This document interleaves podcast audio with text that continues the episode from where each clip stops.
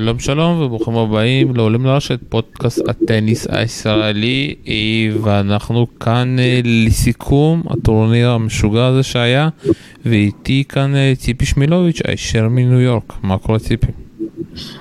בסדר גמור, מה שלומך? מעולה, אני עדיין בג'טלק אם את רוצה לדעת, לא מצליח להבין שהטורניר נגמר, איכשהו נגמר. את יודעת, כאילו קשה, קשה לסכם, יש כל כך הרבה דברים לדבר, אה, לסכם, אה, אבל את יודעת, בואו בוא נתחיל מנובק, אה, ש, תתחיל לאט, נובק, עשי, וכל מה שקרה. אה, אני בעיקר מאוד מאוד מאוד הופתעתי ממה שמדוודב עשה אתמול, אני לא חושבתי שמישהו יכול לעשות לנובק דבר כזה. גם אני, אני שמה בצד את כל המסביב, את כל, את כל משק כנפי ההיסטוריה וכל זה, מקצועית נטו, לא חשבתי שיש שחקן שיכול לעשות דבר כזה לנובק. זה הדהים אותי. מעבר לזה, היו עוד המון המון, המון המון סיבות, שהן בעיקר, אתה יודע, באמת נפשיות ו- ולחץ ש... אף שחקן בעידן המודרני לא עמד מולו, אף אחד לא עמד ברגע כזה, וזה, וזה הכריע אותו, זה באופן די ברור הכריע אותו, הוא גם נפל פיזית מהרגליים, הדרך שלו הייתה הרבה יותר קשה עד הגמר, אבל הוא בעיקר, אני חושבת, קרה תחת, תחת עומס הציפיות האלה, ואני לא, אתה יודע, אני... קראתי היום המון אנשים, כמו שהוא התרסק, והוא נחנק, וכל הביטויים שאנחנו אוהבים להשתמש בהם בסיטואציות כאלה, וזה מגוחך בעיניי. הוא עמד בפני רגע שאף אחד מאז רודלבר לא, לא יכול להבין מה הוא הרגיש, ומה בדיוק עמד לו מול העיניים, ו, ורודלבר, שכבודו, אתה יודע, עצום ובמקום מונח, לא שיחק בעידן הזה מול השחקנים, מול שחקנים ברמה הזו. אז אני לא, אז כל הגדרות הנובק נחנק וכל זה, זה מגוחך בעיניי. הוא פשוט, it wasn't meant to be, ובצד השני היה מישהו שהיה בנוי לקחת את זה. אני חושבת שהוא, כל שחקן אחר, נובק, עם כל הלחץ שהוא עמד בו, היה מצליח לגנוב את המשחק הזה אתמול. אבל הוא עמד מול מישהו שהוא קצת אה, סוג של העתק שלו, הם, הם משחקים אותו דבר, יש להם את אותו מבנה, יש להם את אותו כושר גופני מצוין, אה, מדוודב עשה בשנתיים האחרונות קפיצה מנטלית אדירה, אה, הוא, זה כמו לשחק מול, מול הראי, ו... וברגע שהראי נמצא ברגליים של הראי יותר חזקות ויותר רעננות, אז, אז הראי מנצח אותך. כמה, כמה דברים יש לי להגיד לך על זה. קודם כל נתחיל עם נובק, אחרי זה אני אמשיך עם מדוודב. הדרך שלו הייתה בסופו של דבר הכי קשה שיש, ואת יודעת, אני כאילו מסתכל, ואני כבר ראיתי את זה בווימבלדון, ואני אמרתי, כל הקטע הזה של אולימפיאדה וארצות הברית זה מאוד מסוכן, וגם נובק לא, לא ענה, אתה יודעת, אחרי הגמר, והוא אמר שהוא הולך ישר נוסע לטוקיו, זה לקח לו זמן, ובינינו, את יודעת, יכול להיות שזאת ההחלטה שלא הביאה לו את הקלנדר סלאם, כאילו, את יודעת, הוא לא יכול לוותר לנסוע על טוקיו עם כל מה שקורה שם, והייתה שם חגיגה, בלי קהל וזה, אבל הוא היה שם הכוכב המרכזי בכל הכפר האולימפי, כל אחד בא להצטלם איתו, כל אחד וזה, הוא מחפש את זה, וראינו את זה ונגיע לזה, הוא מחפש את כל העניין שיאהבו אותי, שירצו אותי, שיעשו אה, מה שאני רוצה, אה, ו- וכל העניין הזה, ואני חושב שזה בדיעבד, שוב פעם, וזה, שוב פעם, זה טעות בדיעבד, אבל זה טעות שאתה לא יכול, כמה שאתה נובק וכמה שאתה פטריוט, הוא גם חצי פצוע, הוא לא יכול לסרב לבוא ולייצג את נבחרת סרביה, ובגלל זה אני גם חושב שהיה לו מאוד קשה לוותר על משחק הערד אה, בזוגות. ו... אני אגיד לך בהקשר הספציפי הזה של טוקיו, אחד, נגעת בנקודה מדויקת, אין שום מצב שנובק יגיד, אני לא נוסע לייצג את סרביה, אנחנו צריכים להבין מה ספורט אומר למדינה הקטנה הזאת, זה פשוט לא יכול היה להיות שיגיד אני לא נוסע כי אני צריך להתכונן ל-יו אס Open, להישג האישי שלי, זה אחד. בצד השני אני חושבת שיש כאן איזושהי יהירות שהיא קיימת אצל כל שחקן בסדר, בסדר הגודל הזה של זו שנה שבה אני גם עושה את הרביעייה וגם לוקח מדליית זהב אולימפית, ובשנה כזו, ואחרי שנה כזו לא יהיה ויכוח, אף אחד לעולם לא יתווכח בשאלה האם מי הכי גדול בכל הזמנים, אף אחד לא עשה את הדבר הזה, רביעייה פלוס זהב אולימפי, שטפי גרף עשתה את זה, אז הוא, אני, אני בטוחה שזה עבר לו בראש, הוא הסתכל על האתגר הזה ואמר אני יכול לעשות את זה, ו, והוא לקח את הסיכון, האם ההשתתפות בטוקיו הרסה לו את ה-יו אס Open? מי יודע, איש לא ידע לעולם אני חושב. לא, לא, לא, שופם, אי אפשר, זה לא הגיוני.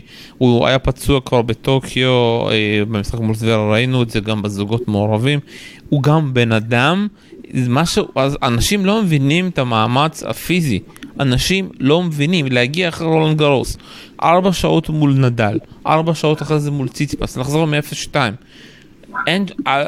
אנשים לא זוכרים מה שקרה עם רולנד גרוס שהעריך אותו בשבוע, זה אומר שיש לך רק שבוע פחות להתכונן לדשא, זה אומר שהוא כאילו כבר ביום רביעי, אחרי שהוא זכה ביום ראשון, ביום רביעי הוא כבר היה במיורקה והתחיל כאילו להתאמן על הדשא, וכבר ביום שישי כבר התחילו כל המשחקי הרעבה, כי בשבוע אחרי זה הוא כבר צריך להיות בלונדון, כי הוא משחק ביום שני את המשחק הראשון. אנשים לא מבינים, חושבים שזה משחק מחשב. העומס הנפשי שנובק עבר פיזית, ראינו את זה בסופו של דבר, הוא לא אנושי, אתה יודעת, וזה מצחיק, כי אם נדל היה עובר את כל זה, נדל לא, אנחנו רואים מה שקורה עכשיו אצל נדל, כאילו, אנשים ברמות כאלו, בשנה שיש אולימפיאדה, זה, זה לא טמטום, זה לא אנושי לעשות את זה, ובגלל זה, אתה יודעת, בגלל זה עכשיו אני מגיע ל-יו אס Open, הדרך שהוא עשה, והדרך שהוא הגיע עם כל הבעיות, נובק ידע שמול כל שחקן, בסוף הוא ייקח את הנקודות, אם זה ייקח, אם הוא יפסיד כל פעם את הסט הראשון, ו... כי הוא יודע שמול כל שחקן, הם כבר לא יכולים להגיע אליו במערכה הרביעית. ובמיוחד מה שקרה מול זוורב, שזוורב זה שחקן שמאוד קשה לנובק, שהוא לא בזון הטבעי שלו, וראינו כל פעם, במיוחד השנה, כמה משחקים קשים, ובסוף להגיע עם כל הבלגן וכל זה, זה הישג מטורף, איך אני חושב, והגמר, אתה יודעת, הגמר כבר יכל להתפתח כמו שהיה באוסטריה, יכל להתפתח בצורה שונה, אני גם חושב שהמשחק היה מתפתח, מתפתח שונה, עם מדוודף היה נשבר ככה על הסט השני שם, והמשחק היה מתארך, ויכול להיות שגם נובק היה חוזר, אם באמת הוא לא היה, מדוודף לא היה סוגר שם במשחקון האחרון, כי התחילו שם התכווצויות, אתה יודעת, אנחנו עם ואם ואם ואם ואם, ועדיין ההישג שלו מטורף, ההישג שם, אתה יודעת, בסוף זה הדרמה, אתה יודעת, המשחק הזה לא יתארך יותר מדי, והקהל החליט שהוא רוצה לעשות פה איזשהו שם ולתת לו את הכבוד הזה, אני התרגשתי, אתה יודעת, אני התרגשתי עם כל מה שקרה עם נובק, עם הקהל בארצות הברית, עם הקהל זה, ואני גם מאוד אהבתי את ההתנהגות של מדוודף, כי הוא, אתה יודעת, זה לא היה מדוודף של לפני שנתיים, מדוודף של לפני שנתיים היה משתגע, שהיו צועקים לו שם, היה מתחיל לריב איתם, זה מדוודף שונה לגמרי, שמבין ש... קודם כל הוא מאוד התבגר, הוא עבר תהליכים, הוא... יש לו פסיכולוגית וכל הסיפורים האלה, אני חושבת שהוא גם, הוא גם מבין שהוא ככה יכול להגיע, יכול להגיע קצת יותר רחוק. לגבי נובק ו, ו, ו, והקהל, וזה באמת מחזיר אותנו לנקודה מדויקת שעדית עליה ממש בתחילת השיחה, לפני ה-יו אס Open הוא התראיין, נדמה לי לניו יורק טיימס, והתעקש שוב ושוב שלא באמת חשוב לו מי אוהב אותו ומי לא אוהב אותו, ואתה יודע, כל שאר הקלישאות של מה שחשוב לי זה שהמשפחה שלי תאהב אותי וכו'. אני אגיד לזה חכה, אני אגיד לזה חכה חכה חכה. בדיוק. זה לגמרי, עכשיו זה כמובן קשקוש, עומד שחקן כזה, חלק מהמשולש הזהב של, של הטניס, ורואה איך השניים האחרים אהובים באופן גורף בכל מקום, ואותו לא אוהבים, ולהגיד שהוא לא מחפש את זה, או לא רוצה את זה, את יודע, זה אולי מה שהוא אומר לעצמו, אבל אז מגיע הרגע כמו אתמול, ובפעם ראשונה בחיים שלו, קהל שהוא לא קהל ביתי בסרביה, פעם ראשונה, אני לא זוכרת בשום טורניר עד היום, קהל עומד ככה מאחורי נובק, והבכי שלו שם לקראת הסוף, היה, אני מניחה, חלק מזה זה היה באמת, הכל הלחץ והכל התפרץ, זה כבר נהיה יותר מדי, אבל זה גם ההתרגשות האמיתית, מזה שפתאום הקהל אוהב אותו ועומד מאחוריו. עכשיו, האם הם באמת אוהבים אותו? לא, אני חושבת ש... וזה כבר בקירותי עם, עם, עם קהל אמריקאי, בטח קהל ניו יורקי, הם באו לראות היסטוריה, להיות, להיות שם במשהו שאף אחד אחר לא יהיה בו. ו, והם רצו לראות את זה. והם דחפו אותו כי הם רצו שהוא ישיג את ההישג הזה, וגם בצד השני עמד מישהו שמה אכפת להם ממנו, הם לפני שנתיים הרגו אותו מהיציאה, וגם עכשיו אין, אין להם שום עניין בו, הוא לא מעניין אותם לטוב ולרע, אבל, אבל נובק ג'וקוביץ' עמד מול, באמת מול ההיסטוריה, בלי, בלי הגזמות, והם ניסו לדחוף אותו לזה, וזה, וזה נגע בו באופן, אתה פתאום ראית שבסופו של דבר, ו, וזה גם, הוא, הוא דיבר על זה מאוד יפה אחר כך, כשהוא קיבל את ה, אה, בטקס חלוקת הפרסים, בסופו של דבר, גם השחקנים, גם שחקן, הספורטאים הגדולים בהיסטוריה, העשירים והמצליחים והנערצים וכל זה, בסוף, כולם רוצים שרק יאהבו אותם, ו... וזה גם מה שקרה לנובק אתמול, אני מניחה שזה קצת, קצת שיפר לו את התחושה, יכול להיות שבעוד יומיים הוא יקום ויגיד, וואו, הפסדתי הזדמנות שלא תחזור. אני לא חושב שפור, נובק הגיע לגמר הזה, והוא חשב שמנטלית, אני שופר, כולנו ידענו שפיזית הוא לא יכול לנצח פה את מדוידב, אם מדוידב ישחק כמו שהוא משחק. השאלה הייתה מנטלית, ואת יודעת, ואנחנו, אנשים צוחקים על זה, אבל אני באמת מאמין, אם מדוידב לא היה סוגר את המשחקון שם בחמש ארבע, היינו הולכים לעוד שעתיים, והייתה פה דרמה מטורפת, כי מדוידב אה, שהוא עם אה, התכווצויות שרירים, זה לא מחזה נד...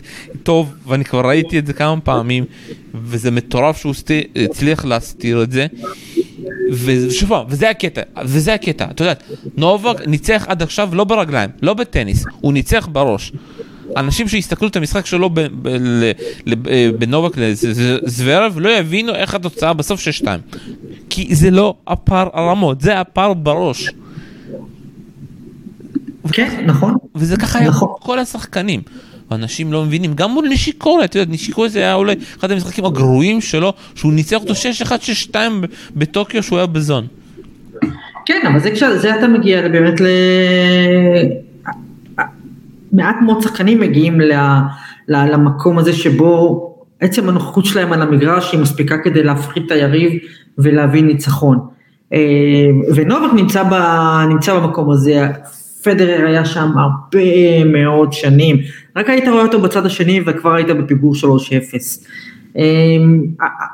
ונובק נמצא שם בסיטואציה הזו היום, ולכל אורך הטורניר, הוא תמיד הפסיד את המערכה הראשונה, ואתה אומר לעצמך, הוא משתמש במערכה הראשונה כדי להתאמן, זה האימון שלו, ואחרי זה הוא מתחיל לשחק, ובכל פעם הוא חוזר מהמערכה, מהפיגור הזה, ואני חשבתי שזה גם מה שיקרה אתמול, חשבתי שהוא יהיה, אתה יודע, אחרי המערכה הראשונה, הוא יכנס למשחק, וכל הלחץ הוא ישכח ממנו, והוא פשוט, זה עוד גמר גרנד סלאם, הוא כבר היה בכל כך הרבה, אבל זה לא מה שקרה, ואני נותנת באמת את כל הקרדיט למדוידב, והוא לא הפסיק לרגע, הוא לא, לא היו לו נפילות, ולא, חוץ משם, בסוף שהוא היה לו קשה לסגור את המשחק, כי זה ככה תמיד, אה, הוא לא הפסיק לרגע, במערכה השנייה, הוא לא הלך לשום מקום, ו, ו, ונובק ניסה הכל, אתה יודע, לזכותו יאמר, הוא ניסה הכל, הוא ניסה לבוא לרשת, הוא ניסה לעשות דברים,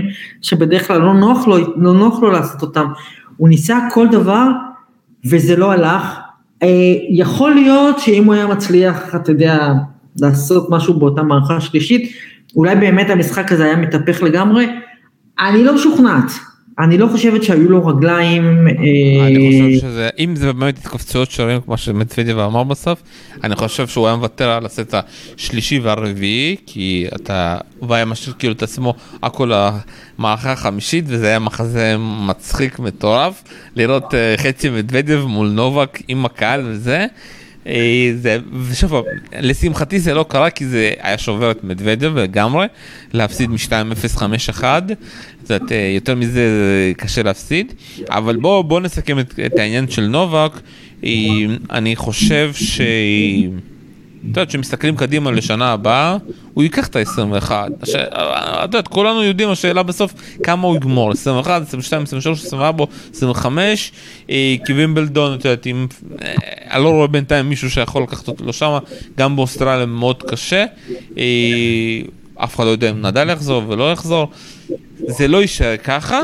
הקטע, אתה יודעת, מה שאותי מעניין, בעיקר מבחינה מנטלית, איך נובק יצליח להגיע שנה הבאה, כי שוב, אנשים לא זוכרים, אבל בתחילה הוא לקח את אוסטרליה עם איזשהו קרע בשרירי הבטן. איך נובק יצליח להגיע את עצמו בשנה הבאה, בריא יותר, וזה אומר מבחינתי גם לוותר על כמה טורנירים שהוא כבר התחיל לעשות השנה, אפילו בצורה יותר מגזימה, ללכת לכיוון של סרינה אפילו, אבל האם הוא מסוגל לעשות את זה? כי זה שחקנים, גם הוא וגם נדל, פדרר, הם כבר התרגלו לשחק, את יודעת, מתחילים באוסטרליה, אחרי זה יש אינדיאנוס ומיימי, אחרי זה טורנירי חימר, האם הוא מסוגל להוריד את עצמו מהעומס? והוא גם אומר את זה, אני רוצה להיות עם המשפחה, אני רוצה להיות עם הילדים. יש פה איזשהו דיסוננס בין הרצון שלו, לבין מה שהוא מכיר, ולבין הגוף שלו, לבין הרצון שלו, לבין העדה שלו, מאוד מעניין אותי. أو, אין, אין, אין, אין לי ספק שהוא ישחק פחות בשנה הבאה. אה, השניים האחרים אני בכלל לא מדברת עליהם, הם כמעט לא משחקים.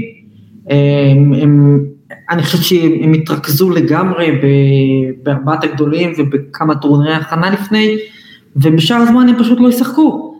אה, פדרר ונדל בוודאי, כלומר, פדרר בכלל, אין לי מושג מה עובר לו בראש. אה, אתה חושב כאילו שהוא יפרוש כבר, לא? לא יחזור מה? אני, אני, אני לא רוצה לראות את פדרר דואך לאיתו לשקיעה, הוא גדול מדי. אני חושב, אני חושב אם פדרר קשיר, אוטומטית הוא כבר מנצח לפחות שני, שתיים, שלושה משחקים אוטומטית, כמו שהוא ניצח ברון גרוס, בגלל שהוא פדרר, זה, זה בעייתי גם. כן, נכון, אבל הוא פדרר, הוא פדרר לא הולך לטורנרים כדי להגיע לשמינית הגמר. ו... אני לא יודע. פדר מגיע לוימבלדון בעיקר, אתה יודעת, כל המטרה שלו בכלל, אם הוא ימשיך לשחק זה וימבלדון. אוקיי, לגיטימי, וימבלדון, בווימבלדון הוא, אתה יודע, מועמד לגיטימי לזכות, כל עוד הוא עומד על הרגליים, הוא מועמד לגיטימי. לגבי נדל, באמת תלוי איך הוא חוזר מהפציעה, והניתוח וכל זה. ג'וקוביץ', תראה, הוא קצת יותר צעיר מהם, אבל אני מניחה שגם אצלו אנחנו נתחיל לראות סימני דעיכה, גם מנטליים וגם פיזיים, אבל זה מעניין, כי הם שלושתם כזה, אתה יודע, עם הלשון בחוץ, אבל הם יושבים על אותו מספר תארי גרנד סלאם, וזה אנשים מאוד מאוד מאוד תחרותיים, ואתה יודע, כל אחד מהם אומר בשנה הבאה, פדרר אומר לעצמו, אני יכול לקחת את וימבלדון, זה עוד אחד. ונדל אומר, אני אקח את רולאן גרוס, זה עוד אחד. ונובק הוא מועמד בכולם כמעט, אז זה עוד אחד, שניים, שלושה, מי יותר. וזה מרתק, כי אנחנו לא ראינו דבר כזה, אנחנו לא ראינו שלושה, שלושה שחקנים כל כך מבוגרים, הם ממש כל כך הרבה מעבר לגיל, שבו שחקני טניס עוד אמורים לשחק, בטח ברמה הכי גבוהה שיש, והם לא הולכים כי, כי יש כאן עוד אתגר אחד, שצריך לנסות להשיג אותו. זה שהם לא הולכים, והתרחי איתי עד כאילו להיסטוריה, כי אני כאן לצערי קטן מדי, זה, אני גם, אני באמת לא מצליח להבין את זה. אני אומר שאני זקנה, בסדר, לא, לא, אני קיבלתי, לא, אני הבנתי מה אתה אמרת שם. אומרים שהיית בתקופה, דווקא, תקופת הזוהר פה, אתה יודעת, שאני לא הייתי. כן, אני ראיתי את... אבל, לא, אבל תגידי לי, כל הגדולים של שנות ה-שמונים תשעים פרשו מוקדם מדי, הם לא יצליחו לעמוד בלחץ הזה.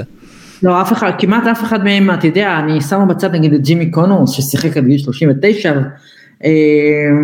כל האחרים, ממש, אגסי וסמפרס, שהגיעו לגיל שלושים ואחת שתיים, ופרשו זה נחשב, וואו, וואו, וואו, הם משכו, אבל כל האחרים, אף אחד לא, הם כולם באזור גיל שלושים, ולפני, נעלמו לגמרי, וזה כולל, אתה יודע, את הגדולים ביותר, ביורן בורג בגיל עשרים ושש נעלם, מאץ וילנדר, אני חושב שהוא היה בן עשרים ושבע או שמונה כשהוא נעלם, אני לא, מקנרו, מקנרו משך קצת, אבל הוא היה, הוא משך בשביל ההצגה, יותר מאשר בשביל להמשיך להיות ממש גורם משמעותי, מי עוד שם בגדולים? בקר, גם, גם בוריס בקר וגם גם סטפן אדברג, הם כולם, הם, הם לא עברו את השלושים, ובהרבה מקרים, גם כשהם הגיעו לגיל שלושים, זה היה גיל הפרישה הרשמי שלהם, הוא כבר היה שנתיים שלוש אחרי השיא שלהם, כלומר, כל אחד מהם לקח את הגרנד סלאם האחרון שלו בערך בגיל עשרים ושש שבע, ובזאת זה נגמר, הם... זה הייתה תקופה אחרת, אני חושב שקשה מאוד להשוות בין רמת האימון, רמת הרפואה, רמת התזונה, רמת המחבטים, אתה יודע, כל מה שיש היום הוא טכנולוגיה שלא הייתה אז, והאמצעים שיש היום להעריך לאנשים את הקריירה, הם לא דומים למה שכל מיני, אנדרי אגסי שיחק בתקופה שבה, מה היה? כן, אבל השאלה, השאלה כאילו, אתה יודע, ההבדל הוא בעיקר מנטלי, כי שוב פעם, ראיתי כמה כתבות וכמה סרטים, וההבדל שגם, אתה יודע, הם אומרים, גם לנדל אומר את זה, ההבדל בין השלושת הגדולים לבינינו אז בתקופה, לנו היה קשה מאוד אחרי הפיקים להמשיך עוד פיק, עוד פיק, את המרוץ העכברים המטורף הזה, שלפעמים אמרו, יאללה די. והם, הדור, הדור הזה, נדל, נובק ופדרר, לא, הם ממשיכים. נכון, אבל, חלק, אבל גם כי, כי הדורות הקודמים, אף פעם לא היה משולש כזה, מקסימום היה לך רבויות של ראש בראש, אתה יודע, אז היה לך את מקנרו מול קונרוס, והיה לך את סמפרס מול אגסי, והיה לך את בקר נגד אדבר, היו לך זוגות, ופתאום נהייתה שלישייה כזו, ש... קודם כל מושך, אחד מושך את השני, זאת אומרת, הם מאתגרים אחד את השני, באופן שהוא חסר תקדים, ואף אחד לא רוצה, אף אחד לא רוצה להיות הראשון שיפול, אף אחד לא רוצה להיות הראשון שילך הביתה, וזה לא, אתה יודע, אני זוכרת שכש, אתה יודע, אני גדלתי לתוך הטניס, הרבה בזכות בקר ואדברג, בעיקר אדברג, ואני זוכרת שאחרי שנולד בן או בת, אני לא זוכרת, הילד הראשון של אדברג, אז מקנרו אמר באחד משידורי הטלוויזיה, הוא אמר, סטפן לא יזכה יותר בתואר גרנד סלאם, ברגע שאתה נהיה אבא, כל הפוקוס המטורף שהיה לך עד אותו רגע, לא, אין יותר, זה פשוט לא יכול להיות יותר. הוא צדק במקרה של אדברג, הוא באמת לא זכה יותר באף תואר גרנד סלאם, זה לא אומר שהאחרים, אתה יודע, פדרר הוא אבא והוא זוכה בתארים, נובק הוא אבא והוא זוכה בתארים, אבל בתקופה ההיא, זה פשוט היה אחרת, אנשים,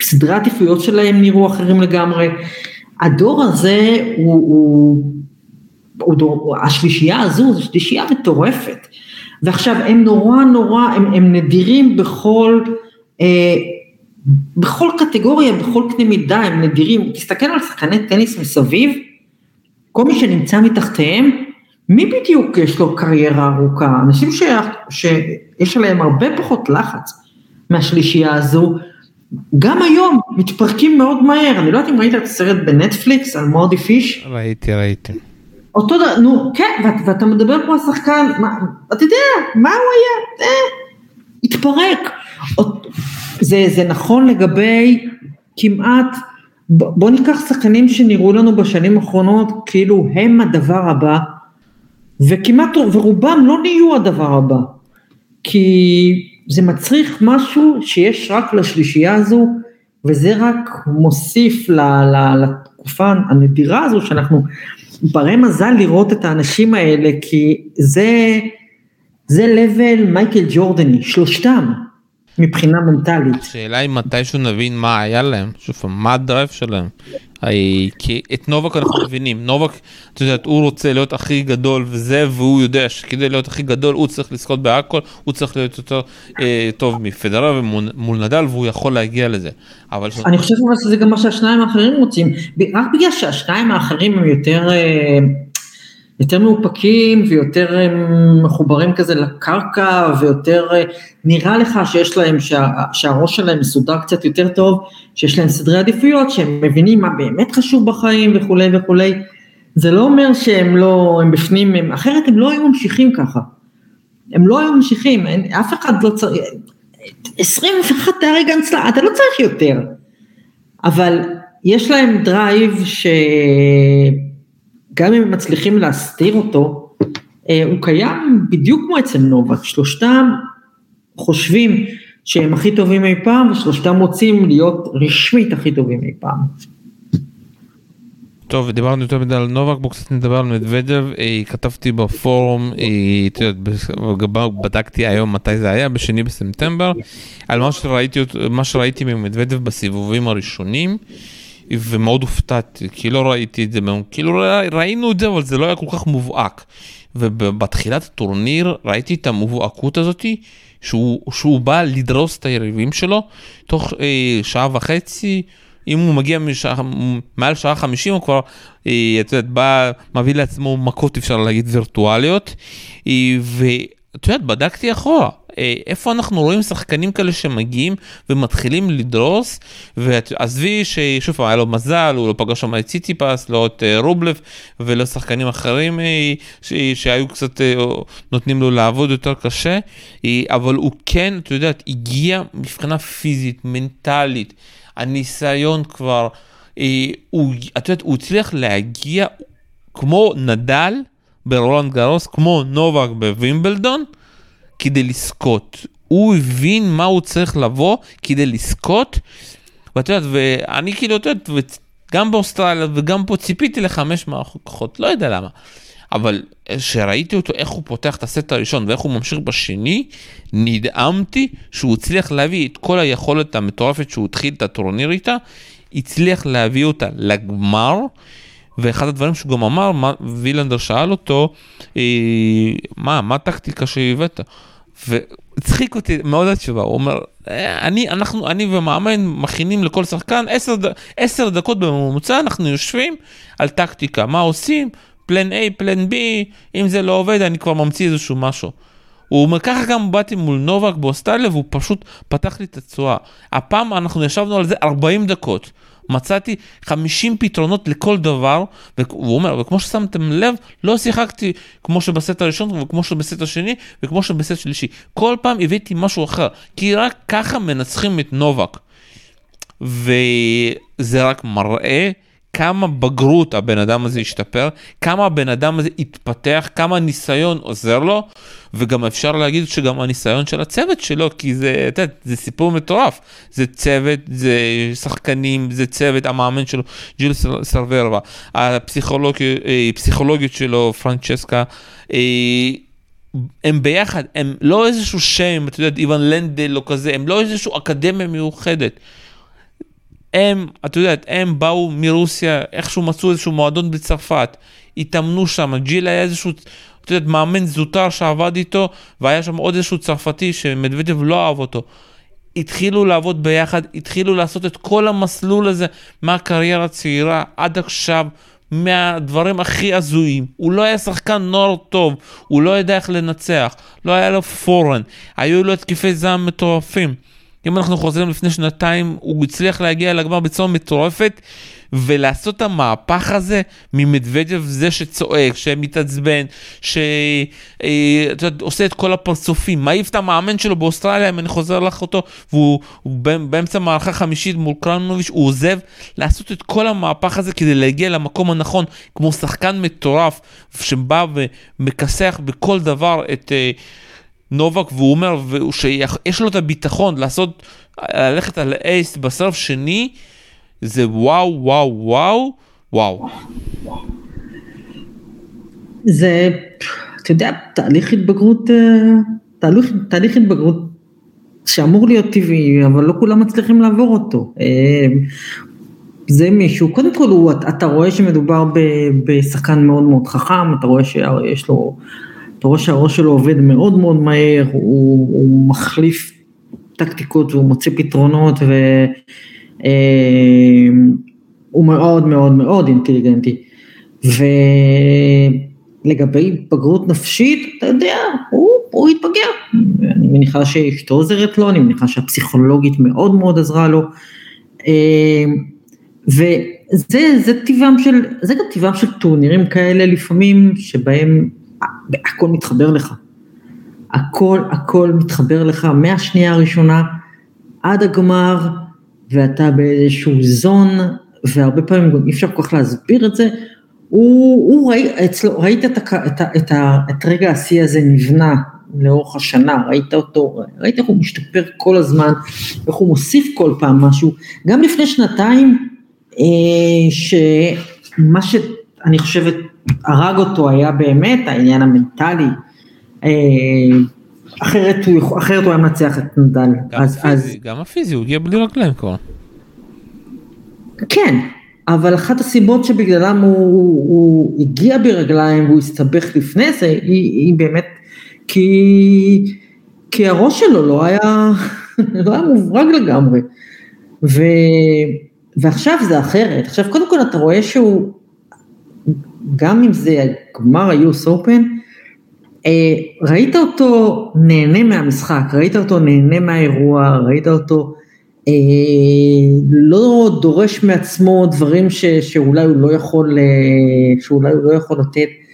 אה, אפילו התגובה שלו בסוף הייתה כזו, היא הייתה נורא משעשעת, היא לא הייתה, הוא לא יצא מדעתו, לא ראית מישהו אה, צורח לשמיים, הכל היה... כי הוא גם ענה על זה במשהו מצחיק, שהוא לא בא להגוג עם הצוות שלו, כי הוא ישר כבר רצה להוריד אותה, מה, מה קרה? זכיתי תואר, אני עם אחד, הוא עם עשרים, על מה אתם מתלהבים?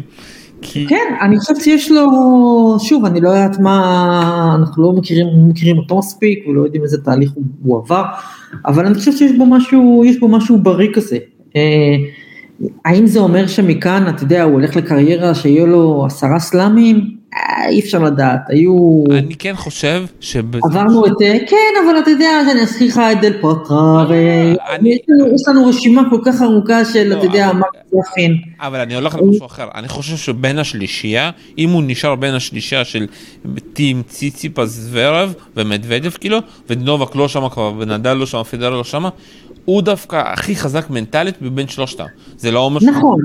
כן, נכון, אבל אף אחד משלושת אלה הוא לא השלושייה הזו, ויבואו, אתה יודע, יבואו צעירים ויבואו כאלה מאחורה, יש הרבה, ראינו בטורניר הזה, יש כמה שחקנים צעירים אבל, מאוד מאוד טובים. אבל הפער המנטלי הוא גדול, הפער המנטלי שהוא פתח פה בשחייה הזאת הוא מאוד גדול.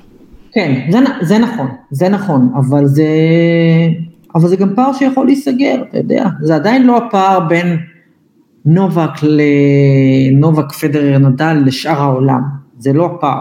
אבל יש כאן פער בקשים, אני שוב, אני מאמין שכל טורניר שעכשיו נגיע ב-יו אס Open, בגלל מה שהוא הרוויח גם ב-אלפיים תשע עשרה וגם עכשיו, זה כבר אוטומטית שם אותו בעמדת של ניצחון, עם הקהל וזה, עם התנאים, וזה לא מה שיש עכשיו אצל טים, או אצל זוורב, או אצל ציציפס, זה לא טורניר שאתה יכול להגיד, וואו, הם יכולים לזכות, זה הטורניר שלהם.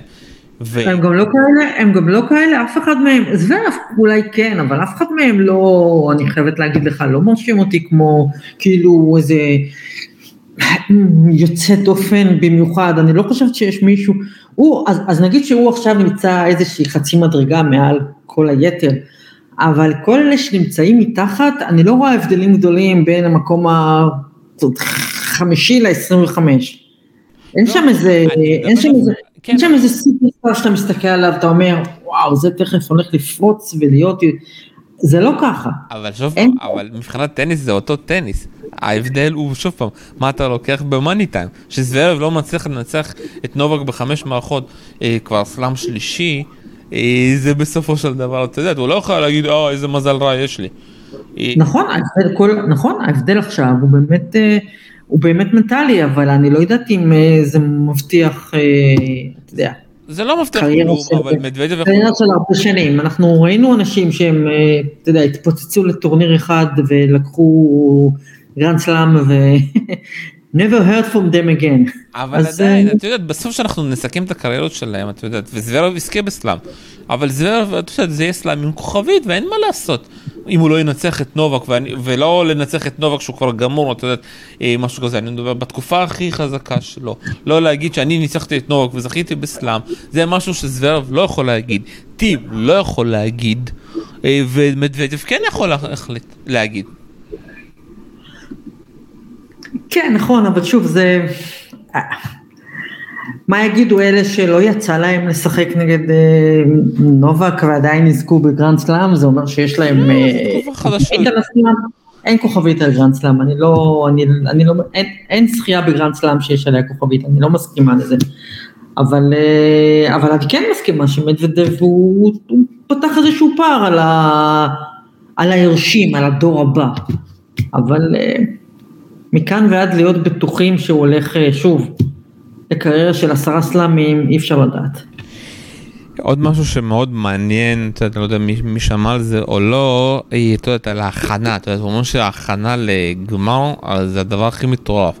אנשים לא יושנים, לא אוכלים, חושבים, ואתה יודעת הרבה, זה מזכיר לי הרבה סיפורים של, אתה יודעת, כל האולימפיאדה, אתה יודעת, לקראת הקרב וזה, ומדוודף כזה אומר, מה, אני הסתכלתי בכלל פורמולה, אחרי זה הסתכלתי על ליברפול מול ליץ, היה לי שם את ארנורד כשחקן בפנטזי, ורק אחרי זה באתי והגעתי לגמר.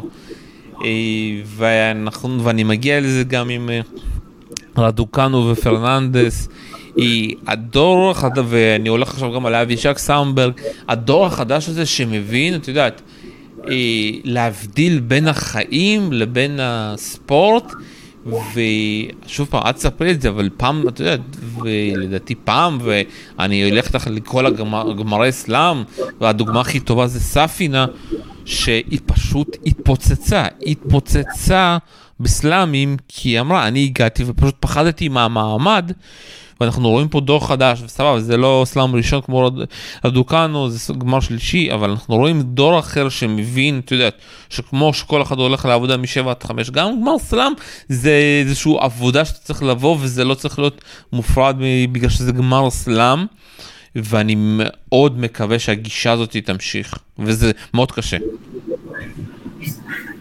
כן, זה מאוד קשה, אם אתה רוצה להיות נדל, אז זה מאוד קשה.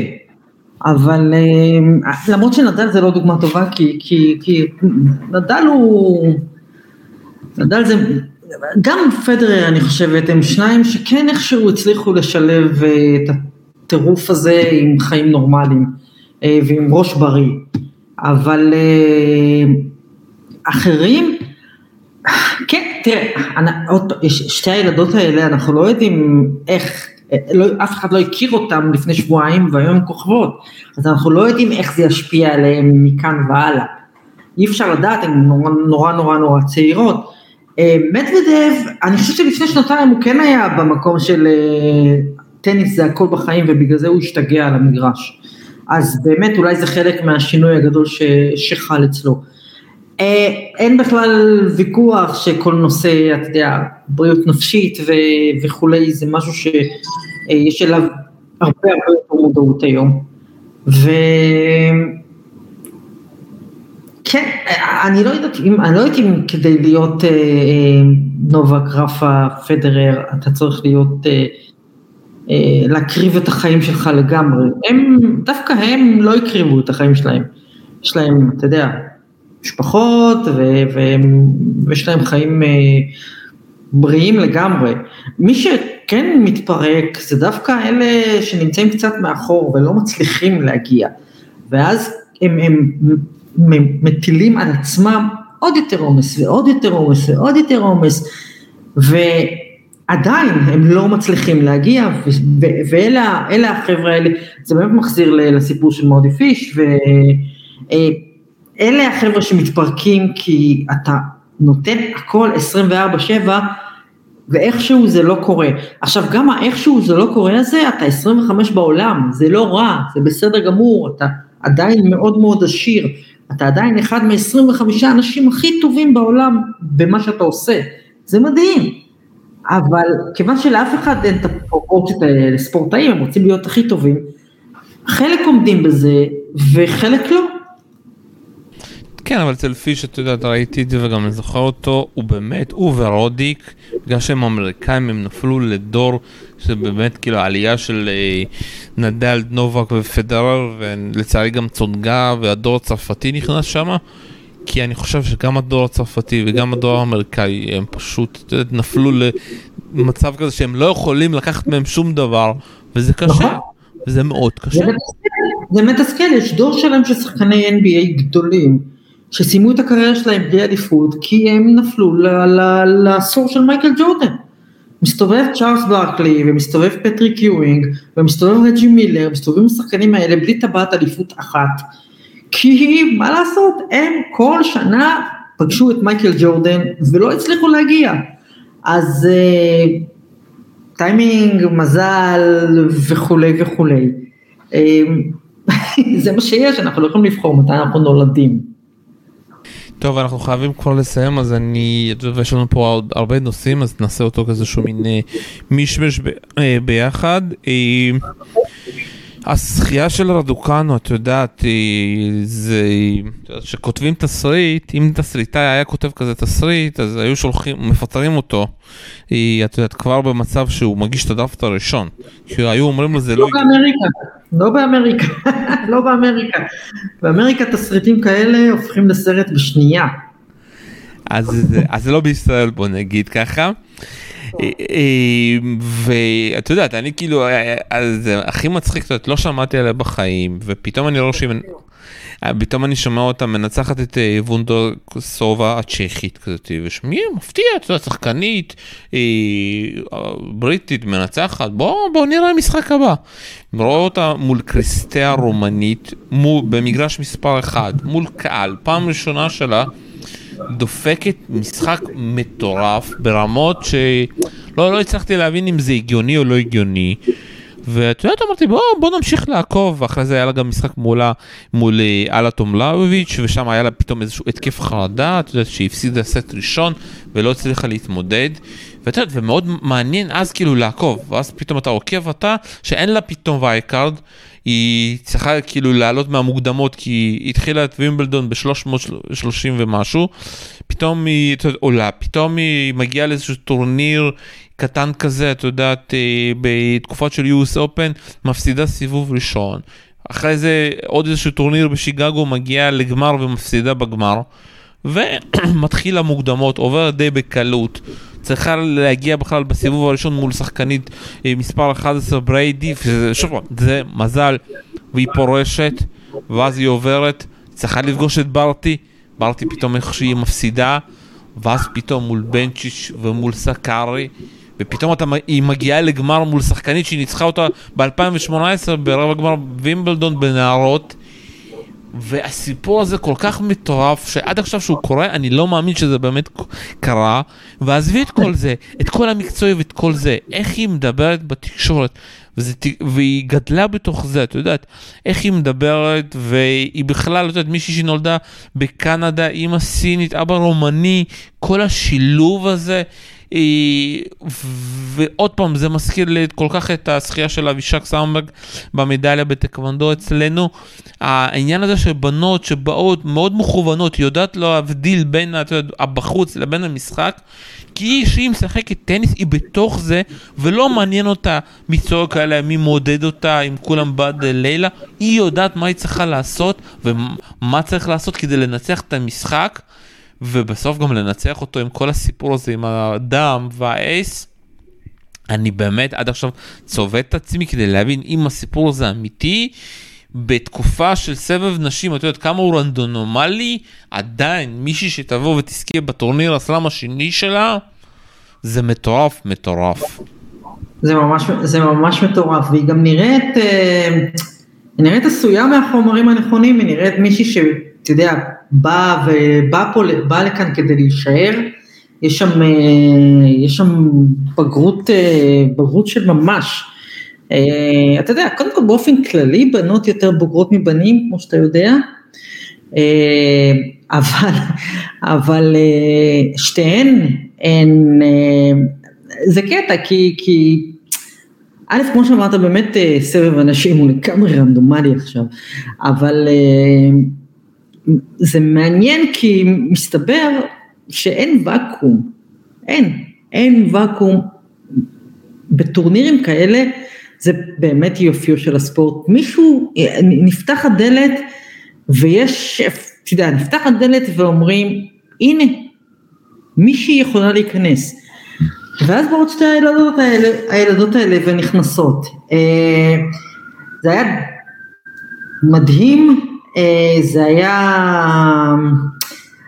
היסטורית, הקהל של ה-יו אס Open מאוד מאוד אוהב את טורניר הנשים, אני חושב שזה משהו שנולד עוד בימי, קריסי אברט, ואחרי זה מרטינה נברטילובה, וכמובן הוויליאמסיות, ג'ניפר קפריאטי, זה קהל שהוא היסטורית אוהב את טורניר הנשים, לפחות כמו שהוא אוהב את טורניר גברים. ופה הגעת לטורניר, וזה אולי גם נקודה טיפה יותר, יותר רחבה, הגעת לטורניר שהתחיל בלי פדרר, בלי נדל, בלי סרינה, מהר מאוד בלי אוסקה, ו... אתה יודע, אין וקום, נכנסו לתוכו סיפורים נהדרים אחרים, ואני חושב שזה מה שכאילו הופך את הטורניר הספציפי הזה לבלתי נשכח, ידברו עליו עוד הרבה שנים, וזה הרבה בזכות שתי הילדות האלה, שהם דור אחר לגמרי, בכל צורה, גם בגישה שלהם למשחק, גם בגישה שלהם למה שקורה מחוץ למגרש, למודעות החברתית שלהם, גם, ב, גם ב, בסביבה הקרובה שלהם, שהיא שונה לגמרי, אתה יודע, מהסביבה הקרובה של שחקניות עבר, שהיו להם אה, הורים אגרסיביים ולוחצים, ו, וכמעט כמעט אביוסיף, אתה יודע, אבא של קפריאטי, ואבא של זה, ואמא של... זו סביבת, יש להם לכולם מסביבה אחרת לגמרי, עוד דבר מאוד מעניין, שזה... שוב, שתי הבנות האלה בגמר, והן באמת מצטרפות לאוסקה, ושינוי מהותי בכל מה שהיה נהוג להיות הספורט הלבן, שהוא עכשיו הרבה הרבה יותר מגוון, הוא ספורט של, של מהגרים, זו תקופה שהיא, זו אחת הסיבות שהטורניר הזה, הוא, הוא ריגש אותי וריתק אותי יותר מכל טורניר גרנד סלאם כבר הרבה שנים, כי יש איזו תחושת התחדשות, וזה היה מאוד מאוד לראות. גם, ושוב, את יודעת, ואני כאילו מחכה, מחפש את הסיבות, למה, למה זה קרה, את יודעת, והיו כאלה... זה ספורט, זה ספורט, אין כל כך הרבה, היא טובה מאוד. לא, אבל היו פה שתי סיפורים, את יודעת, משני צדדים, היה פה את פרננדס, שהיא פשוט אוסקה, צוויטולינה, קרבר, סבלנקה, ואת יודעת, היא לא יכולה לנצח, אם נעשה עכשיו משחקים של עשר משחקים, היא תנצח אחד מתוך תשע. תשמע, זה, זה, זה, זה הפוטנציאל. ניו יורק, בניו יורק קוראים דברים כאלה. באמת, זה נשמע, אתה יודע, באמת נורא קיצ'י, ומה, מה, מה, מה פתאום. אבל זה ככה, קוראים דברים כאלה בניו יורק. יש כאן, לאורך השנים, הטורניר הזה ייצר סיפורים מטורפים שלא קורים במקומות אחרים. זה לא אומר, אגב, שאני לא יודעת, אני מקווה ששתי הבנות האלה הם פה לטווח ארוך, אבל מי יודע, אתה יודע, חלילה יכול לקרות להם מקרה אוסקה, אי אפשר לדעת. לא, שפעם אוסקה כבר לקחה ארבע, מבחינתי כבר יכולה לפרוש והכל בסדר, אבל אתה יודעת. התפרקה, התפרקה אחרי שנתיים בצמרת. ו... ו... אני לא, אנחנו לא יודעים מה, איך התהילה הפתאומית הזאת תשפיע על שתי אלה. אז באמת שאי אפשר, באמת שאי אפשר לדעת, אבל זה שיש דור חדש כזה, בטח בסבב אנשים שכבר, אתה יודע, אם אני שמה, שמה את אוסקה בצד, איזה שחקנית מלהיבה, אתה יודע, אנחנו עדיין מחפשים, מחכים שקוקו גוף תהיה מה שהיא אמורה להיות. והיא תהיה, היא מאוד צעירה, היא תהיה. היא נורא נורא צעירה, אבל הנה מישהי שהיא בגיל צעיר מדי, שמו עליה את הציפיות שאסור היה לשים עליה, ועכשיו קשה, וזה כבר כמה שנים, ויש לזה אפקט מצטבר. אז אני מקווה שהיא לא נשרפת, ואני מקווה שהיא מקבלת, אתה יודע, את הטיפול הנכון מסביב. אבל שתי אלה, הן מיוחדות, כי הן גם משחקות בחופשיות כזו, גם של נערות צעירות, וגם של ילדות בריאות. אתה יודע, זה גמר גרנד סלאם, לשתיהן את ההזדמנות לזכות במשהו שאתה לא יודע אם תהיה לך עוד הזדמנות אחרת, אתה לא יודע מה יהיה מחר או בוקר, ופתאום הגיעו לגמר, ולשתיהן הייתה את ההזדמנות הזו, והיית אותן משחקות בחופשיות, וחובטות, ולא, אתה יודע, זה טוב להיות צעיר, אבל גם ראית ילדות באמת בריאות בראש. זה, זה, זה הקטע שכולם הפתיעו, וגם הפתיעו אותי, עשיתי איזשהו סקר, לדעת כאילו מה המשחק שכולם אהבו, ולדעתי שוב, היו משחקים יותר טובים מהגמר, וכמובן כולם בחרו בגמר, כי כנראה זה מה שרואים בסבב אנשים, לצערי, וזה מה שראו, אבל היו משחקים מטורפים גם בגברים, גם בנשים, ומשהו קטן שאני חייב כאילו לסיים בסוף, שהיא הוסיפה את העניין הזה של ה-אחד עשר בספטמבר, בסוף הנאום שלה. כן. מה? פה ראית מישהו שהיא... אני לא יודעת אם היא תכננה את זה מראש, אבל אתה רואה מישהו שיודעת, אתה רואה ילדות גם בוגרות מכפי גילן, וגם... עם, עם מודעות סביבתית וחברתית, אתה יודע, לעמוד שם ולזכר, אה, וואלה, היום זה אחד עשר בספטמבר, בוא נגיד משהו, שזה, להגיד, אני מקווה שתהיה לי את ה-resilient שהיה לניו יורק, זה, אוקיי, בואי לא נשווה בין, אתה יודע, התאוששות מהפיגוע הזה לקריירת טניס, אבל כן יש... ראית ילדה שיודעת מה היא, יודעת מה היא עושה, ויודעת מה היא אומרת, ויודעת איפה היא נמצאת, ויודעת לאן היא הולכת, וכל זה כשהיא נורא נורא צעירה, וכשלפני הטורניר הזה מעט מאוד אנשים הכירו אותה. אז זה מרתק לראות לאן הם ילכו. לא, אני אגיד למה שזה מעניין כזה, כי את יודעת, אם זה מישהי מפה מהארץ שאומרת את זה, את יודעת על איזשהו אירוע של פיגוע, אנחנו מכירים, אנחנו יודעים, היא עוד לא נולדה באותו, את יודעת, היא נולדה אחרי זה, היא מכאן... כן, אבל היא הייתה, כן, אבל היא הייתה בניו יורק ביום עכשיו, וזה, וזה, האירועים שהיו ב-אחד עשר ספטמבר, עכשיו בשבת, רק על זה דיברו באמריקה, זה לא, זה לא שהיא לא ידעה מה מדובר.